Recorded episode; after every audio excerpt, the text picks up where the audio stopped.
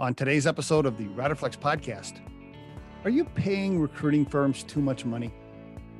In today's world of remote work and unique software, the reality is most recruiting firms should have lower overhead and monthly expenses to run their business.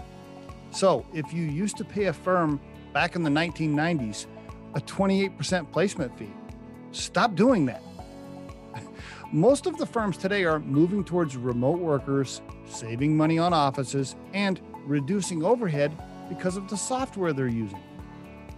Stop paying too much.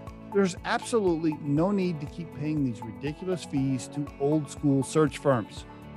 At recruiting firm Riderflex, because we keep our overhead very low, you can get a search completed for as low as 11%, depending on the package you sign up for. Stop paying outdated, old, stuffy search firms with fat, expensive executives overpriced fees.